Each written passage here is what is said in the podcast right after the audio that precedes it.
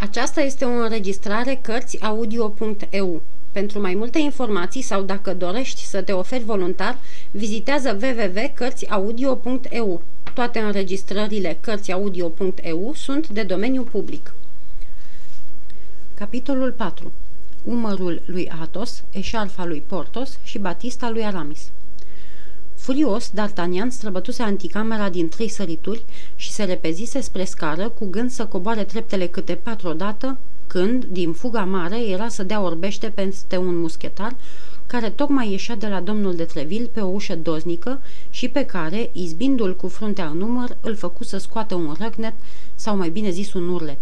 Iartă-mă, te rog, a zvârlit D'Artagnan, gata să o ia din nou la fugă. Iartă-mă, sunt grăbit dar abia coborâse prima treaptă când o mână de fier îl înșfăcă de eșarfă pironindu-l pe loc. Ești grăbit!" îi strigă muschetarul alb la fată, față ca un lințoliu și atunci te izbești de mine? Îmi spui iartă-mă și crezi că ajunge? Nu-i tocmai așa, tinere. Nu cumva pentru că l-ai auzit pe domnul de Treville vorbindu-ne azi puțin cam liber și ți închipui că întâiul venit poate să se poarte cu noi așa cum ne-a vorbit el? Dezmeticește-te, tinere, dumneata nu ești domnul de Treville. Pe legea mea, răspunse D'Artagnan, dându-și seama că era tocmai Atos, care, în urma îngrijirilor doctorului, se întocea acasă, pe legea mea, n-am făcut-o din adins. Și pentru că n-am făcut-o din adins, am spus iartă-mă. Mi se pare că e destul. Dar îți mai spun încă o dată, și poate chiar e prea mult.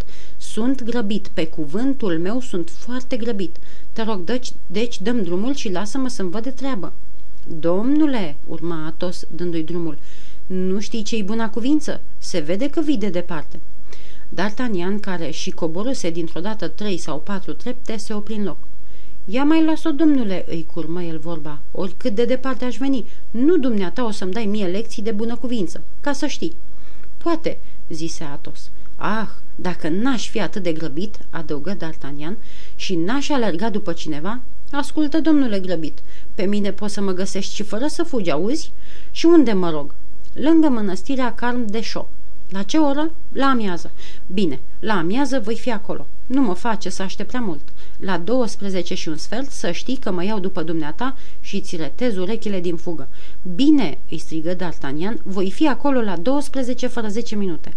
Și o lui iarăși la goană, parcă l-ar fi apucat strechea, cu gândul să-l ajungă pe necunoscut, al cărui pas molcom nu-l putuse duce prea departe. În poarta dinspre stradă, Portos stătea de vorbă cu un soldat din gardă. Între ei era loc doar ca să treacă un om. Socotind că se poate strecura, D'Artagnan se repezi ca o săgeată printre ei, dar în socotelile lui nu ținuse seamă de bătaia vântului. Tocmai când era să treacă, o pală de vânt umflă pelerina lungă a lui Portos și D'Artagnan se pomeni deodată ca sub o aripă.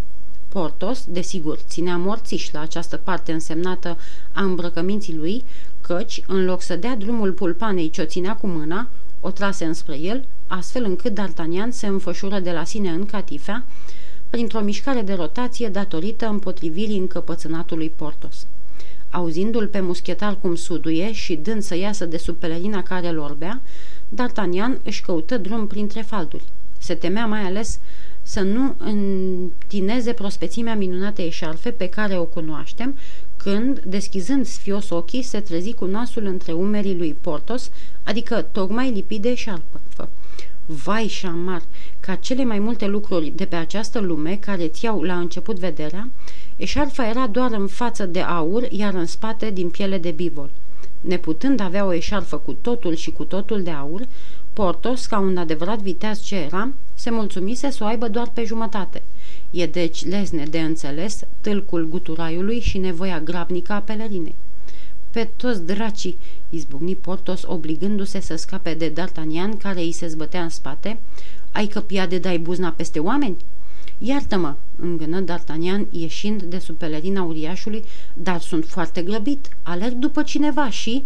Și unde-ți lași ochii când alergi?" se răsti Portos. Nicăieri, răspunse D'Artagnan înțepat, ba, mulțumită ochilor mei, văd chiar unele lucruri pe care alții nu le văd. Fie că înțelesese sau nu ce voia să spună D'Artagnan, Portos își ieși din sărite. Dumneata, domnule, nu o să scap de scărmăneală dacă te tot vâri așa în muschetari. Ia seama!" Scărmăneală, domnule!" se miră D'Artagnan. Cuvântul e cam tare. O fi, dar se potrivește cu omul obișnuit să-și privească în față potrivnici. La naiba, cred și eu că dumneata nu întorci spatele potrivnicilor dumitale. Și, încântat de pozna lui, tânărul se îndepărtă râzând în hohote. Portos spumega de mânie și de duse se repeadă după D'Artagnan. Mai târziu, mai târziu, îi striga acesta, când nu o să mai porți pelerina. Atunci la unu, în spatele Luxemburgului. Foarte bine, la unu, răspunse D'Artagnan, cotind după colțul străzii. Dar nici pe strada pe care o străbătuse, nici pe cea care îi se desfășura acum înaintea ochilor, nu zări pe nimeni. Oricât de încet ar fi mers necunoscutul, de bună seamă tot ajunsese departe, sau poate că intrase în vreo casă. D'Artagnan îi întrebă pe toți trecătorii care ieșiră în cale dacă nu cumva îl văzuseră, apoi coborâ până la ponton, apucând-o în sus, pe strada Senei și pe strada Crucii Roșii, dar zadarnic. Necunoscutul intrase parcă în pământ. Totuși, alergătura i-a fost de mare folos, căci, cu cât sudoarea îi scălda mai tare fruntea, cu atât inima îi se răcorea. Începu atunci să cugete asupra întâmplărilor petrecute. Erau multe și nefericite. Ceasornicul arăta numai 11 și în dimineața aceea avusese vreme să-și atragă reaua voința domnului de Treville, care, fără îndoială, trebuie să fi găsit foarte puțin cuvincios felul acela de a fi părăsit. Îi căzuseră apoi pe cap două dueluri, cu doi dintre bărbații în stare să ucidă fiecare câte trei d'Artagnan. Amândoi erau muschetari, adică două ființe dintre cele pe care el le prețuia atât de mult, încât le așeza în mintea și în inima lui mai presus decât pe toți ceilalți muritori. Cumplită împrejurare. Fiind încredințat că va fi ucis de Atos, se înțelege de la sine că Portos nu-l mai îngrijora prea mult.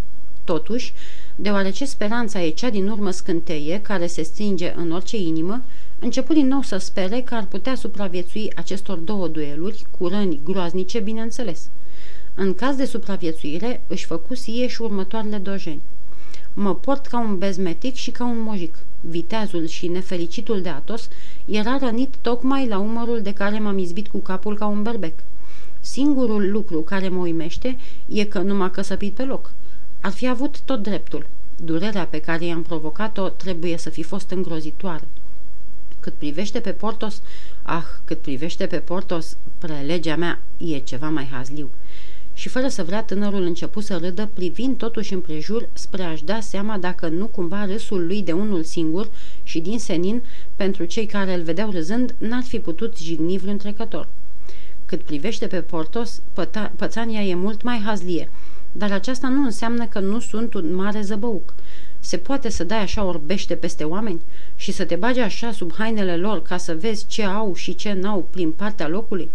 Fără doar și poate că m-ar fi iertat, dacă nu m-aș fi apucat să-i pomenesc de afurisita de eșarfă în vorbe cu perdea e drept, dar cu ce perdea subțire?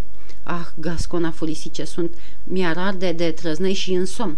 Hai, dragă D'Artagnan, urmă el vorbindu-și cu toată blândețea ce credea că îi se cuvine, dacă se întâmplă să scapi teafăr, ceea ce nu poți să-mi închipui, va trebui să te poți în viitor cât mai cuvincios. De azi înainte va trebui să fii admirat, să fii dat uh, drept exemplu. A fi curtenitor și cuvincios nu înseamnă a fi Michel. Uită-te la Aramis. Aramis e duioșia, e farmecul întruchipat. A îndrăznit oare cineva vreodată să spună că Aramis e un Michel? Nu, fără îndoială că nu.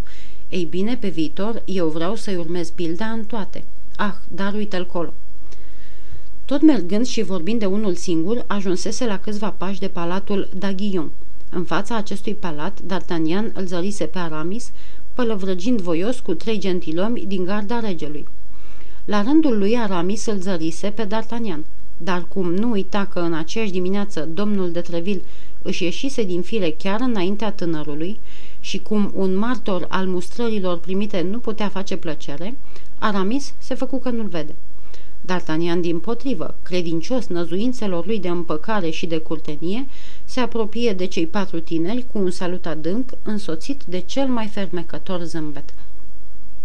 Aramis înclină ușor capul, dar fără să zâmbească. De-al toți patru își urmară îndată convorbirea. D'Artagnan nu era atât de neghiob încât să nu bage de seamă că n-avea ce căuta acolo. Dar, nefiind încă deprins cu obiceiurile societății înalte, nu știa cum să iasă pe nesimțite dintr-o împrejurare neplăcută ca aceea în care se află cineva, atunci când se amestecă printre oamenii pe care abia îi cunoaște și într-o convorbire care nu-l privește.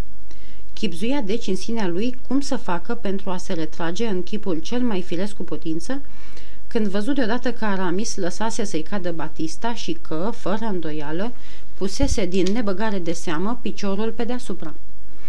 Socotind că sosise clipa să-și îndrepte stângăciile, se aplecă și, cu aerul cel mai curtenitor de care era în stare, trase Batista de sub piciorul muschetarului, în ciuda eforturilor pe care acesta le făcea ca să nu-i dea drumul. Apoi, înmânându-i o, îi spuse, Iată, domnule, o batistă pe care sigur că v-ar părea rău să o pierdeți. Batista era într-adevăr toată în broderii fine și avea o coroană cu blazon într-un colț. Aramis roșii până în vârful urechilor și mai mult smulse decât luă Batista din mâinile gasconului. Ah, ah, se repezi unul din ceilalți, o să mai spui acum, tăcutule Aramis, că nu te ai bine cu doamna de Boatrasi când această fermecătoare doamnă are bunătatea să-ți împrumute batistele ei? Aramis aruncă lui D'Artagnan una din acele priviri care dau cuiva să înțeleagă că și-a făcut un dușman de moarte. Apoi, cu privirea lui miroasă, răspunse. Vă înșelați, domnilor, Batista nu e a mea și nu știu pentru ce domnul a găsit cu cale să mi-o dea mie, mai curând decât unuia dintre dumneavoastră. Ca dovadă, iată, Batista mea e la mine în buzunar. Spunând aceste cuvinte, își scoase batista lui, de asemenea foarte elegantă, din cea mai fină pânză de in, deși pânza de in era scumpă în acea vreme, însă, dar fără broderii și fără blazon, ci împodobită doar cu inițialele stăpânului ei. De data aceasta, D'Artagnan nu mai scoase niciun cuvânt. Își dădea seama că făcuse altă gafă. Prietenii lui Aramis nu se lăsară însă convinși de tăgada lui și unul dintre ei spuse tânărului muschetar, silindu-se să se arate cât mai serios. Dacă ar fi așa cum spui tu, m-aș vedea nevoit, dragul meu Aramis, să-ți o cer înapoi, căci, după cum știi, Boatrasi e unul din prietenii mei apropiați și nu vreau ca cineva să facă pe grozavul cu lucruri de ale soției lui. Nu cer cum se cuvine, îi răspunse Aramis, și deși recunosc temeiul de netăgăduit al cerei tale, totuși m-aș împotrivi din pricina felului în care ai făcut-o. De fapt, încercă să spună sfios D'Artagnan, eu n-am văzut Batista căzând din buzunarul domnului Aramis. Domnia sa ținea doar piciorul pe deasupra. Atâta tot și atunci m-am gândit că dacă ține piciorul pe ea, e Batista lui. Și te-ai înșelat, domnul meu, răspunse Aramis, nepăsător la încercările lui D'Artagnan de a-și îndrepta greșeala. Apoi adăugă întorcându-se către oșteanul din gardă, care spusese că e prietenul lui Boatrasi. De-al mă gândesc, scumpe prieten al lui Boatrasi, că și eu îi sunt prieten tot atât de apropiat cum îi poți fi și tu, așa că, la urma urmelor, Batista ar fi putut să cadă tot atât de bine din buzunarul tău, ca și dintr-al meu. Nu, pe cinstea mea, se împotrivi oșteanul din garda majestății sale. Tu o să juri pe cinstea ta, iar eu îmi voi da cuvântul și atunci firește. Unul din noi doi trebuie să mintă. Haide mai bine, Montaran, să luăm fiecare câte o jumătate. Din Batistă? Da. Minunat, strigară ceilalți doi oșteni din gardă, judecata regelui Solomon. Hotărât lucru. Aramis, ești o comoară de înțelepciune. Tinerii izbucniră în râs și, cum e ușor de închipuit, în întâmplarea n-a avut alte urmări. După câteva clipe, convorbirea încetă și, după ce își strânseră călduros mâna, toți trei oștenii se despărțiră de muschetar. Cei din tâi își văzură de drumul lor și Aramis de al lui. Iată clipa potrivită ca să fac pace cu acest om de lume, își zise D'Artagnan, care, spre sfârșitul convorbirii, se ținuse puțin mai la o parte. Sub îndemnul acestui frumos simțământ, a vrut să se apropie de Aramis, care se îndepărta fără să-l mai ia în seamă. Domnul meu, începu el, sper că mă vei ierta.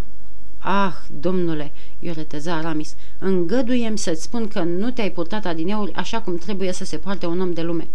Cum, domnule?" se răsti D'Artagnan. Îți închipui că... Îmi închipui, domnule, că nu ești atât de prost și că, deși abia ai sosit din Gasconia, totuși știi că nimeni nu calcă așa ni tam, ni sam peste o batistă. Ce naiba, caldarămul Parisului nu e din pânză de batiste." Domnule, cred că greșești încercând să mă umilești," răspunse D'Artagnan, a cărui fire certăreață o și luase înaintea hotărârilor sale pașnice. E adevărat că sunt din Gasconia și fiindcă o știi, nu mai e nevoie să-ți spun că gasconii nu sunt prea răbdători. Dacă și-au cerut odată iertare, fie chiar pentru o nerozie, ei rămân încredințați că au făcut mai mult de jumătate din ce trebuia să facă. Domnule, eu îți spun toate acestea, răspunse Aramis, nu ca să-ți caut gâlceavă, slavă Domnului, nu sunt un spadasin și nefiind muschetar decât în chip trecător, nu mă bat decât atunci când mă văd nevoit și totdeauna în silă. Dar de data aceasta e mult mai grav, căci din cauza dumitale a fost atinsă cinstea unei doamne. Vrei să zici din pricina noastră, i-o tăie D'Artagnan. De ce ai avut stângăcia să-mi înapoiezi, Batista? De ce ai avut stângăcia să o las să cadă? Am spus și mai spun, domnule, Batista n-a căzut din buzunarul meu. Atunci ai mințit de două ori, domnule, fiindcă eu am văzut când a căzut. Am văzut cu ochii mei. Așa, o iei pe tonul acesta, domnule Gascon. Ei bine, lasă că te învăț eu cum să te porți. Și eu o să te trimit înapoi la liturghia dumitale, domnule popă. Scoate-te rog spada din teacă, acum pe loc. Nu, drăguțule, nu aici. Nu vezi că suntem în fața palatului Daghillon, care geme de oamenii cardinalului? Cine îmi spune că nu te-a împuternicit chiar eminența sa, să-i aduci capul meu. Și eu țin grozav de mult la capul meu, care mi se pare că îmi vine destul de bine pe umeri. De aceea eu nu mă dau în lături să te ucid, dar fii pe pace. Vreau să te ucid frumușel, într-un loc închis și acoperit, unde să nu te poți grozăvi cu moartea dumitale. N-am nimic împotrivă, dar nu te încrede prea mult și aduc cu dumneata și Batista, fie că e dumitale sau nu. O să ai poate prilejul să o folosești. Domnul este gascon?" întreba Aramis. Da, dar sper că domnul nu amână o întâlnire din prea mare prevedere." Prevederea domnule este o virtute destul de fără rost pentru muschetari. Știu și eu aceasta. În schimb, slujitorii bisericii nu se pot lipsi de ea și deoarece nu sunt muschetar decât în chip trecător, țin să rămân prevăzător. La ora două voi avea cinstea să te aștept în palatul domnului de Treville. Acolo îți voi arăta locurile cele mai nimerite. Cei doi tineri se salutară, apoi Aramis se îndepărtă, apucând în sus, pe strada care duce la Luxemburg, în vreme ce D'Artagnan, văzând că e destul de târziu, se îndreptă spre Carm de Shaw, spunându-și în sine hotărât lucru. Nu mai pot da înapoi, dar dacă o fi să mă omoare, măcar să mă omoare un muschetar.